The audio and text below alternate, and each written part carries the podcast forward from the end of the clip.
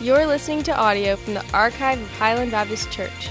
For more information about Highland, go to hbcwaco.org.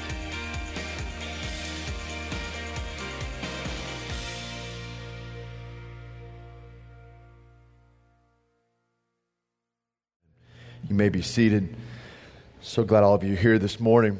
About 500 BC, there was a terrifying, cruel ruler in the world. His name was Xerxes.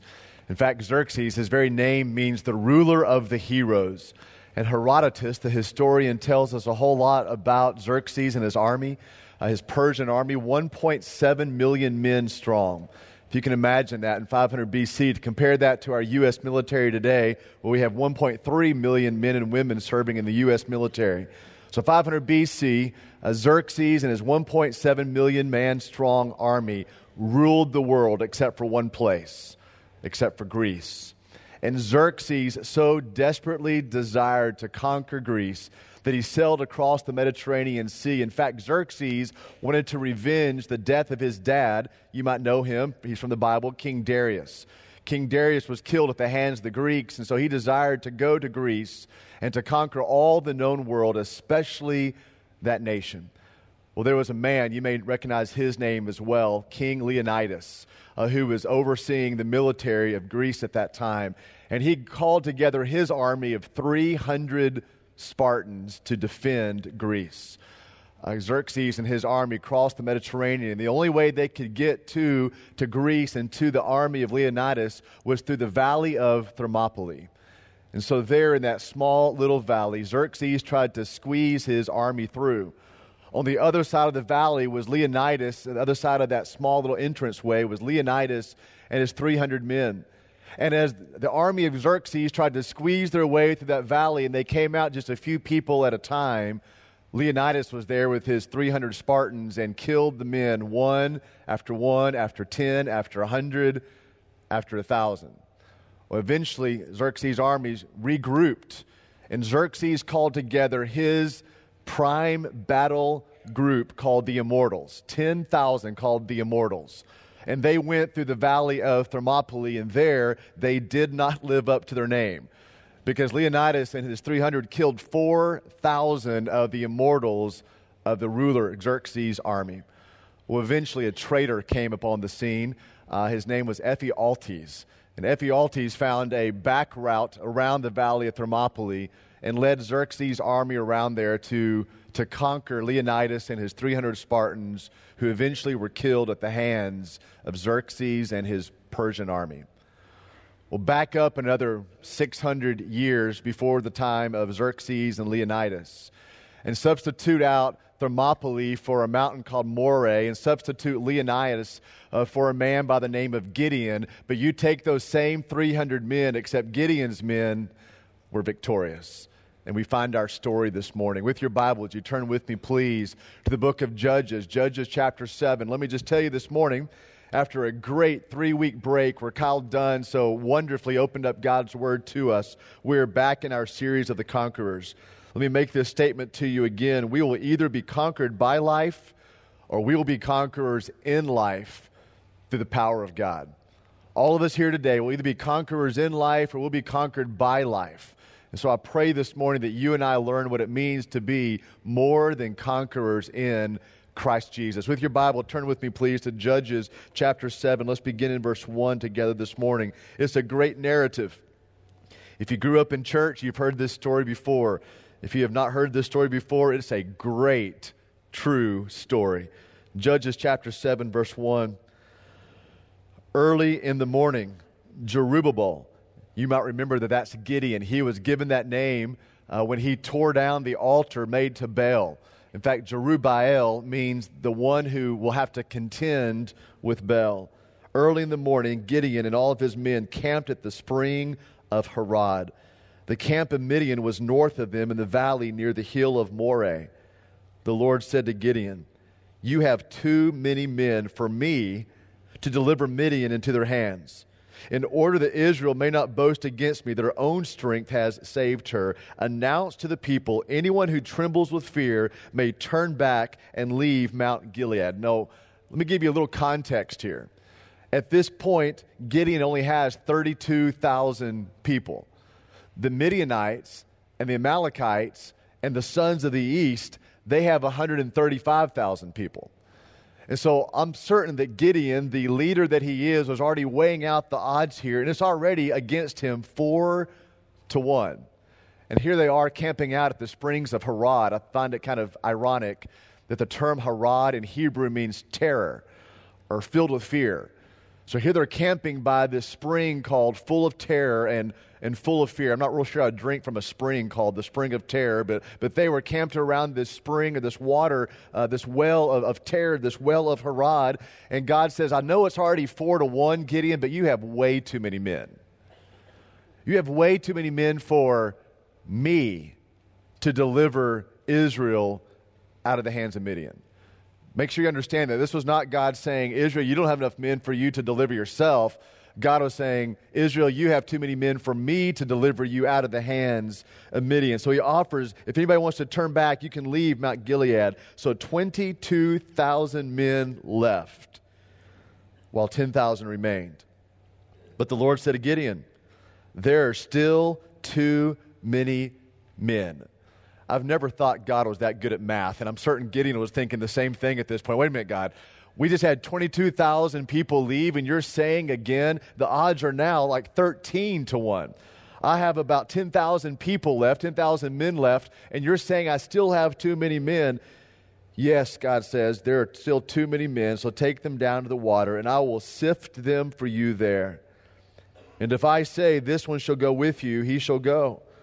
But if I say, This one shall not go with you, he shall not go. So Gideon took the men down to the water. And there the Lord told him, Separate those who lap the water with their tongues like a dog from those who kneel down to drink. And 300 men lapped with their hands to their mouths. All the rest got down on their knees, plural, to drink. We'll stop right there. If you have notes this morning, you should have found them inside of your bulletin. I have some teaching notes for us to follow along together uh, this morning. I want us to talk about the fear that we see in men here in Judges chapter 7, verses 1 through 6. Let me make this statement. You see this in your notes. The fearful and the self-centered, uh, self-centered aren't disqualified, but in the Bible, they are rarely selected. I'm not saying if you're, if you're a selfish person and you're always filled with fear that God's going to disqualify you, but we do see, especially the Old Testament, that those who are fearful and those who are always self centered and worried about their own lives only, they are rarely selected by God. Let's talk about the selfish first, because if you do the math here, about 9,700 men were selfish, if you will, in the way that they drank the water from the springs of Harod. Now, let me describe to you this morning why I believe that they were selfish in getting down on both of their knees or perhaps even laying down on their bellies and drinking from the water with their tongues like a, like a dog. When you drink in the river like that, your whole body has to, has to go down. If you're a soldier, that means your armor goes down with you, your sword goes down with you. It does not leave you in a position of preparation to fight. So it'd be a selfish thing for you and your fellow men from the army for you to lay down on the ground or to get down on both your knees with your armor on and your sword to the ground, for you to be a prepared soldier. Perhaps that's why God cleared those 9,700 men out because of their self centeredness. Perhaps also it's that when you drink in the river like that, like a dog, you take your eyes off of the approaching enemy. You're no longer watching. You're no longer able to see an enemy who might come over the horizon or an enemy who might come over the hill. It'd be a very selfish thing for you to take your eyes off of the horizon. Perhaps your enemy would come at that point. Another reason, perhaps, we can see this morning that these men would be selfish, these 9,700 men, is because to drink in the river, you have to go down and drink as much as you want, but to cup from your hand, you only drink a measured amount. 9,700 of the 10,000 men went down on their bellies or went down on both of their knees and took their eyes off the enemy and made themselves unprepared for an approaching enemy. And perhaps also showed their selfishness in drinking as much as they could as opposed to a measured amount in the cup of their hand. But you think 9,700 selfish sound like a lot. How about 22,000 fearful men who were given the option if you'd like to go home because you're afraid, you go home. And in my mind's eye, I can almost see these men going, phew, I'm going to drop my sword and I'm just going to go home because I'm fearful. 22,000 of the men returned home. I put this in your notes for you. God's rules for warfare allowed the fearful to return home. Why? Because fear is contagious. Fear is contagious. Uh, I've been in church long enough, perhaps many of you have been in church long enough to know that fear can be as contagious as love is. Fear can be as contagious as grace is. Uh, fear can be as contagious as cynicism is. And here in God's rules for warfare, He lays out this great rule. If you're afraid, just go home because fear is contagious. I want to show that to you scripturally. Look on the screen behind me at Deuteronomy uh, chapter 20, verse 8. Let me read this to you. This is Moses speaking to the people of God. And he said, And the officer shall speak further to the people and they will say, Is there any man who is fearful and faint hearted? Let him go back to his house. Why? Lest he make the heart of his fellows melt like his own. I tell you, church, fear is contagious, but so is hope. Cynicism is, is contagious, but so is encouragement, and so is grace. And listen, so is faith. And we see here that Gideon stands before his people and says, If you're afraid, just, just go home. I do not want your fear to become contagious among the ranks of the soldiers that I have camped here, ready to fight the Midianites. Let's read on in Judges chapter 7, verse, verse 7. So the Lord said to Gideon, with the 300 men that lapped and went down, uh, got, got the water into their hand and lapped it out of their hand, I will save you. I will save you, God says and I will give the Midianites into your hands. Let all the other men go, each to his own place. And so Gideon sent the rest of the Israelites back to their tents, but kept the 300. If you're a mathematician, we're now down to the odds of 450 to 1. We've got 300 Israelites to 135,000 Midianites, Amalekites, and the sons of the eastern people. So Gideon took the rest of the Israelites to their tents, sent them there kept the 300 who took over the provisions and the trumpets of the others. And now the camp of Midian lay below him in the valley. I'll stop right there. I want you to see this in your notes as well. Gideon led both the courageous and the selfless into battle. I would say to you today, friends, those are the same people that God loves to choose in his kingdom as leaders as servants, as warriors for, for God, those who are filled with courage and those who are selfless in nature. Those are the 300 men that Gideon had left to go into battle against the Midianites. God has stripped away everything else. In fact, I might say that God has stripped away all the other confidence that the Israelites could have had except for those 300 men. And Highland, I believe God does the same thing today. I wrote this in your notes for you as well. God will often strip away things that produce a false sense of confidence so that God alone becomes our confidence. I've seen it in my life. I've seen it in the lives of others. Perhaps you've seen it in your own life as well. Sometimes God will pull away our health so that our confidence is only found in Him. Sometimes God will pull away close friendships that we have with others. Why? So that we can find our sole confidence in God.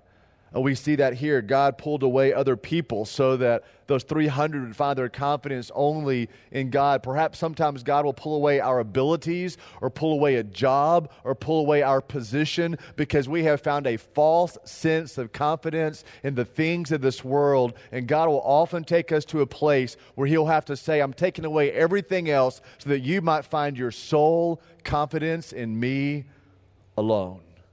And I believe that's what's happening here in the life of these 300 men and in the life of Gideon as well.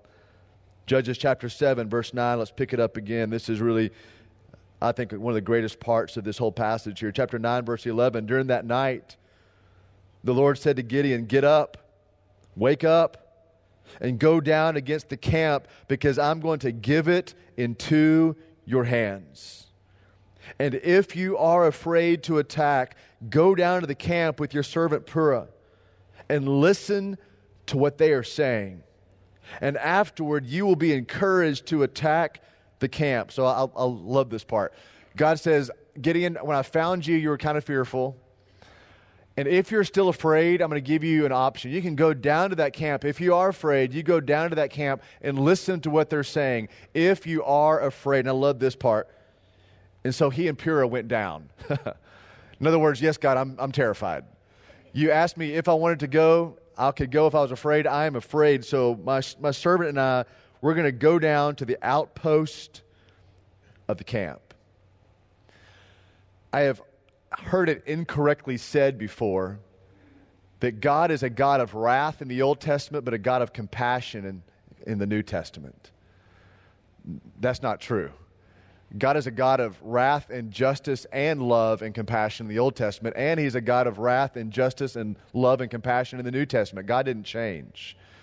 And I believe we see right here this real tender, compassionate part of God because he looks down to his servant and he says, If you're still afraid, if you're still nervous, I'm going to lift you up. I'm going to encourage you with some words that you're going to hear being spoken about you in the camp of the Midianites.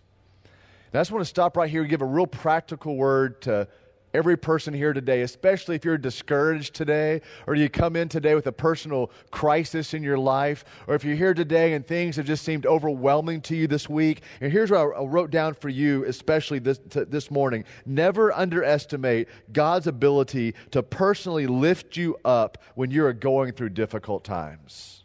Amen? Never underestimate God's not only ability, but his desire to encourage you during discouraging seasons.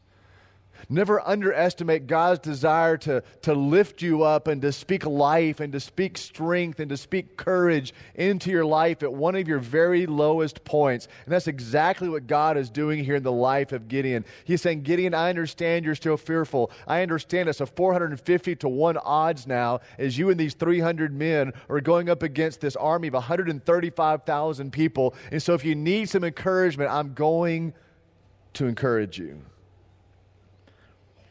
This is not a timeout in the sermon. But I want everyone to hear this very clearly about the character of God. He cares about you, and He cares about your struggles. And if you have a major decision to be made this week, can I tell you, God cares about that decision. God cares about your life. God cares about your families. Moms and dads, God cares about your kids.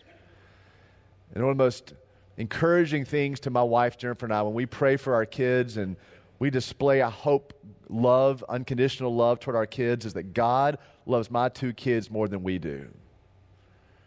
And God loves you more than you even love yourself.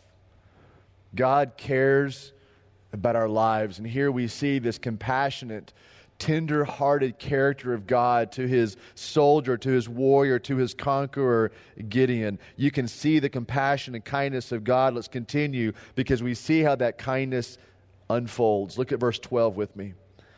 The Midianites and the Amalekites and all the other eastern peoples had settled into the valley. They were as thick as locusts, and their camels could no more be counted than the sand on the seashore. This, by the way, is the very first um, battle in the Bible where camels are used. Amen. I figured that bless your heart. This is the very first battle in, in, in the Old Testament where camels were, were used. Gideon arrived just as a man was telling a friend his dream. Okay, Gideon arrived just as a man was telling a friend his dream. I had a dream, he was saying. A round loaf of barley bread came tumbling into the Midianite camp. It struck the tent with such force that the tent overturned and collapsed.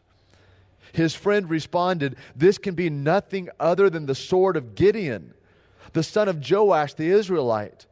God has given the Midianites and the whole camp into his hands. And when Gideon heard the dream and its interpretation, he worshiped God. And he returned to the camp of Israel and called out, Get up! The Lord has given the Midianite camp into your hands. Now, you may have missed it in that narrative just then, but church, we see the beautiful sovereignty of God in this story. In this part of the narrative right here, we see the incredible specific sovereignty of God. Can I show you very quickly where we just saw the hand of God all over the story? First of all, write down in your notes the word direction. In God's sovereignty, He directs our lives. In God's sovereignty, He directed the life of, of Gideon. Just consider this with me. There were thousands upon thousands of tents that Gideon could have gone to, but he went to the one tent where the man was having a dream. Of the thousands and thousands of tents we have just seen here, they're like locusts everywhere. There are tents everywhere. There are camels everywhere. Of the thousands and thousands of tents that Gideon could have gone to, it was the sovereign hand of God that directed Gideon to that one tent where that one dreamer was. Highland, listen. God directs our lives. We can make our own decisions, but it is God who establishes our steps. And we see right here that God, by his sovereignty, has directed Gideon to the exact place. Verse 13, that, that one place, just as that man was telling that man his dream. Number two, I want you to write this word down protection. In the sovereignty of God, not only does he direct us, he protects us as well. I don't know if you caught this. Some of y'all who've been in the military before, perhaps you did catch this back in verse 11. Do you see where Gideon went? Back in verse 11, I want you to go down to the camp. And so he and Purah, his servant, went down to the outpost of the camp. Now, you military men and military women know this. That's the most fortified place of the camp, is the outpost.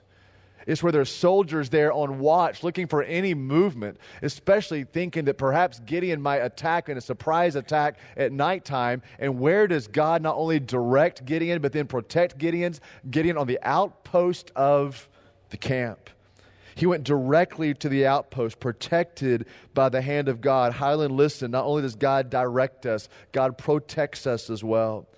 Number three, here's the sovereignty of God the right timing. It was the right timing. In God's sovereignty, He brings things to us in the right timing under His hand. Now, the NIV says right here, and I often don't say this, but the NIV I think gets this really well right here, actually.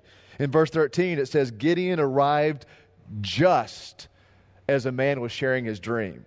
I think if you have the ESV or the King James Version, also perhaps the New American Standard, it says, And behold, a man was giving his dream. In other words, the perfect timing. So you've got thousands and thousands of tents. God directs him to the right tent. That's his direction. You've got all these people watching for a surprise attack on the outpost, and God protects him as he goes to this outpost. Gideon comes to the tent, and he's listening on the outside of this tent at just the right timing under the sovereignty of God. He walks up just as the dreamer was sharing his story, not a minute too soon, not a minute too late. That's the sovereignty of God. And he puts there, number four, the right people. That's the sovereignty of God in our lives direction, protection, right timing, and right people. You have there the dreamer and the interpreter. I think it says the interrupter on your notes. I think I misspelled that when I typed out your notes this week. But it should be the interpreter, not the interrupter, but the dreamer and the interpreter there. So just catch this God slips a dream into the mind of the guy in the tent. At the right time, when Gideon comes to that tent, that dreamer is explaining his dream. So Gideon is, is directed to the right people. God's sovereignty does that. Directed to the right people, directed to a dreamer. And how about this? Not only a dreamer, but someone who actually interprets the dream correctly. So Gideon is outside of this tent under the direction of God, under the protection of God, under the right timing of God, brought to the right people of God to hear the dreamer give a dream and the interpret, interpreter to interpret interpret it correctly. And Gideon hears the dream about this large loaf of bread rolling into the tents and destroying all the tents and causing them to collapse. And what God was doing here, also number five, was giving him the right words. Those were just the words Gideon needed to hear. And, brothers and sisters, I'm telling you, that's the sovereignty of God. the protection of God, the direction of God, the right timing of God, the right people of God. And have you seen this in your life? I see it over and over again. Right when you need a good word from the Lord, the Lord gives you a good word. And here, a good word is heard because Gideon's afraid. That's already been determined. God said, If you're afraid, go down to the camp. Gideon says, I'm afraid. I'm going down to the camp. He goes there and he hears these things outside of this tent. And we see the sovereign hand of God. It was a good word. This can be nothing more than the sword of Gideon. The, the, their God is going to give the Midianites and the whole camp into our, to the hands of the Israelites. Gideon heard that dream and worshiped God. Let's continue to read here now in verse 16, the rest of the narrative. So, dividing the 300 men into three companies, he placed trumpets and empty jars in the hands of all of them with torches inside. I don't know why that makes me laugh. That just does not sound like military battle to me, military equipment to me. Here, let me give you a torch. And, you know, God bless the trumpet players, Tim, but I'm not sure I want a trumpet to carry with me into battle, correct? Here's a trumpet, and here's here's some jars, and, and, and here's, uh, here's a light. Go get them, right? You know, 300 of you go charge that camp with a torch and with a trumpet and with these empty jars.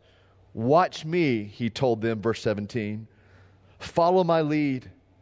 And when I get to the edge of the camp, do exactly as I do. When I and all who are with me blow our trumpets, then from all around the camp blow yours and shout for the Lord and for Gideon.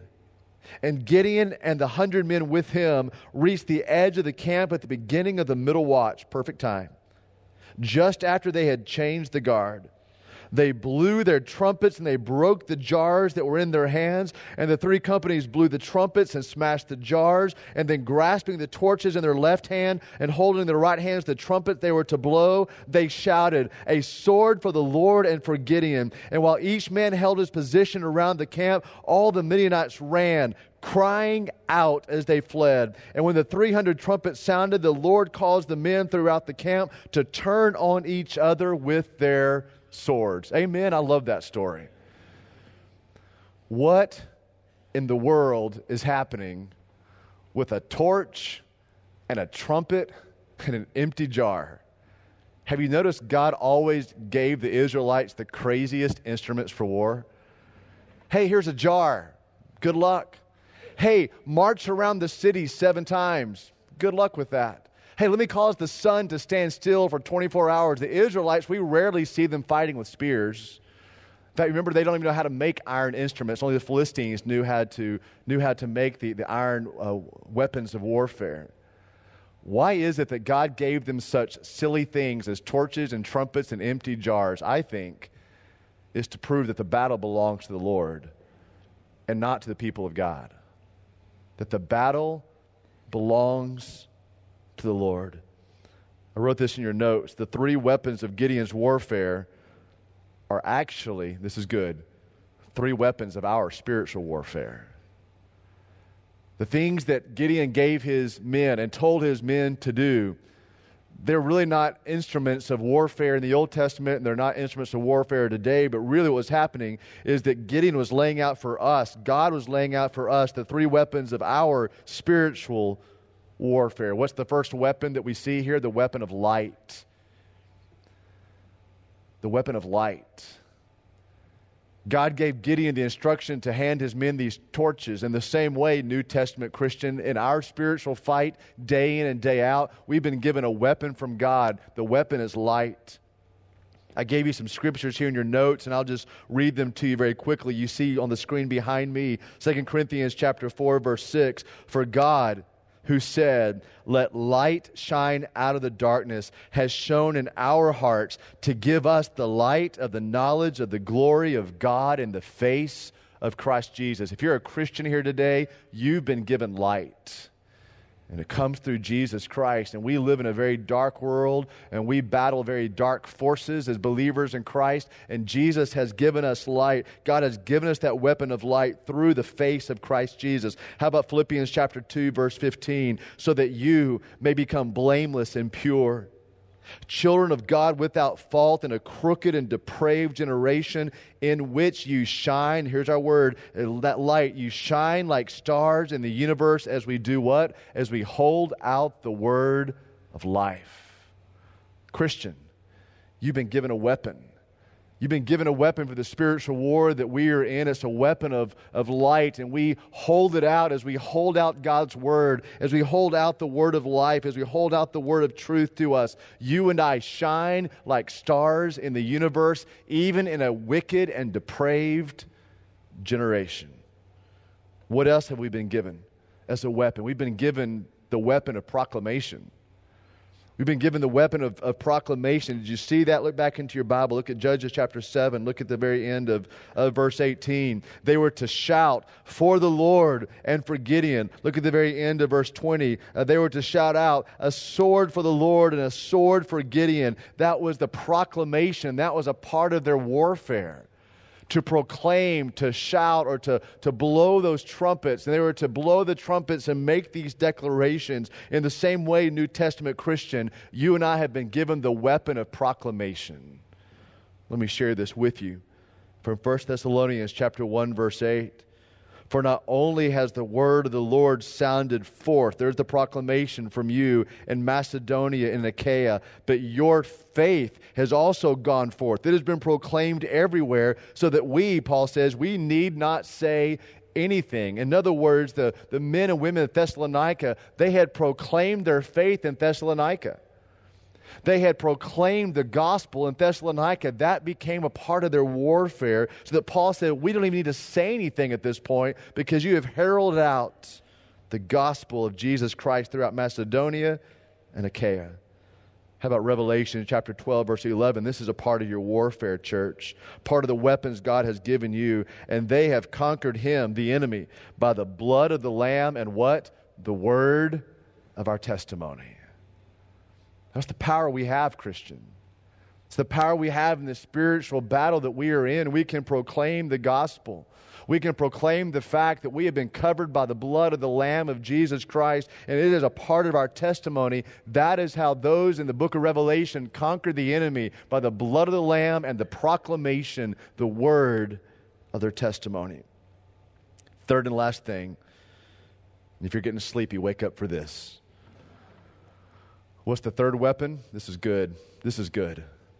Promised victory. I believe that's the greatest weapon we have, church. We've already been promised the victory. Did you see that? It's over and over again. This is kind of what makes me identify a little bit with Gideon. God had already told Gideon, I'm going to win this battle for you. I'm going to win this battle for you. I'm going to win this battle for you. Then he says, If you're afraid, go down to the camp. And Gideon goes, I'm still afraid. So he goes down to the camp. I mean, over and over again, God already promised him the victory. You want to see it with me? Just jump back real quick to chapter 7. Jump back real quick in your notes to, to verse 2. God has already said, You have too many men. So, in order that Israel may not boast against me in their strength, that I have saved her. God has already come to the point where He's saying, I'm, I'm going to save you, but you have too many men because I'm going to do this. I will save you. Look down to verse 7, chapter 7, verse 7 the Lord said to Gideon, with the 300 men, I will save you. So the victory has already been promised to Gideon. If you want to see it one more time, look at verse 15 of, of chapter 7. When Gideon heard the dream, he worshiped God. He returned to the camp, and even this time, Gideon is saying it out loud Get up, because the Lord has given, has given the past tense, has given the Midianite camp into your hands. And Christian, I want you to know something. If you're discouraged today and feeling down today and feeling defeated today, if you're in Christ Jesus, good, good news for all of you. You have already been promised victory through Jesus Christ. Can I show that to you biblically this morning as well? 1 Corinthians chapter 15, verse 57 on the screen behind me. But thanks be to God who gives us the victory through our Lord Jesus Christ. And how about 1 John chapter 5 verses 4 through 5? You see on the screen behind me as well. For everyone who has been born of God overcomes the world. And this is the victory that has overcome the world, our faith. Who is it that overcomes the world except the one who believes that Jesus is the Son of God. And all God's people said, Amen. That is the weapon of a believer in Jesus Christ. We have promised victory already. Christian, you're in a battle. You may not be aware of it every day, but you probably experience it every day. You're in a spiritual battle. It's a battle for your life and for your soul. Not a believer here today, there's a battle over you as well. I would encourage you to surrender to Jesus Christ today. Do you need life? You'll find it in Jesus. Need a church home? We'd love for you to plant your life here with us. Would you bow your head and bow your heart with me, please, as we pray? Father, thank you for the life of Gideon. We identify with him. Even though we've been promised victory, we often find ourselves very fearful. Father, I pray this morning that we would see our spiritual warfare weapons as being light and proclamation and promised victory. Father, I pray this morning that we would see your hand of sovereignty in our lives this week just as Gideon saw it in his life, God, that you're a God of perfect direction, a God of perfect protection, a God who, in your right timing, will lead us to the right people that we might hear the right word. We praise you this morning, oh God, that you're a sovereign God, the God over all creation, the God over our lives, the God over the church. And Father, this morning we submit ourselves and yield ourselves to you. Father, we do not want to be selfish, fearful people. For fear and selfishness is contagious within an organization, even within the body of Christ. But God, we want to be women and men of faith. Women and men who are not self centered, but who are selfless. Those are the men and women you choose to use boldly in your kingdom. So, Father, we lay down our fear this morning. We lay down our selfishness. We lay down the fact that we see everything through the filter of how it affects our own lives. And as we lay those things down, we lift up the name of Jesus today as we desire to be conquerors through the name of Christ Jesus. It is in that name that we pray joyfully and with great faith this morning. Amen and amen.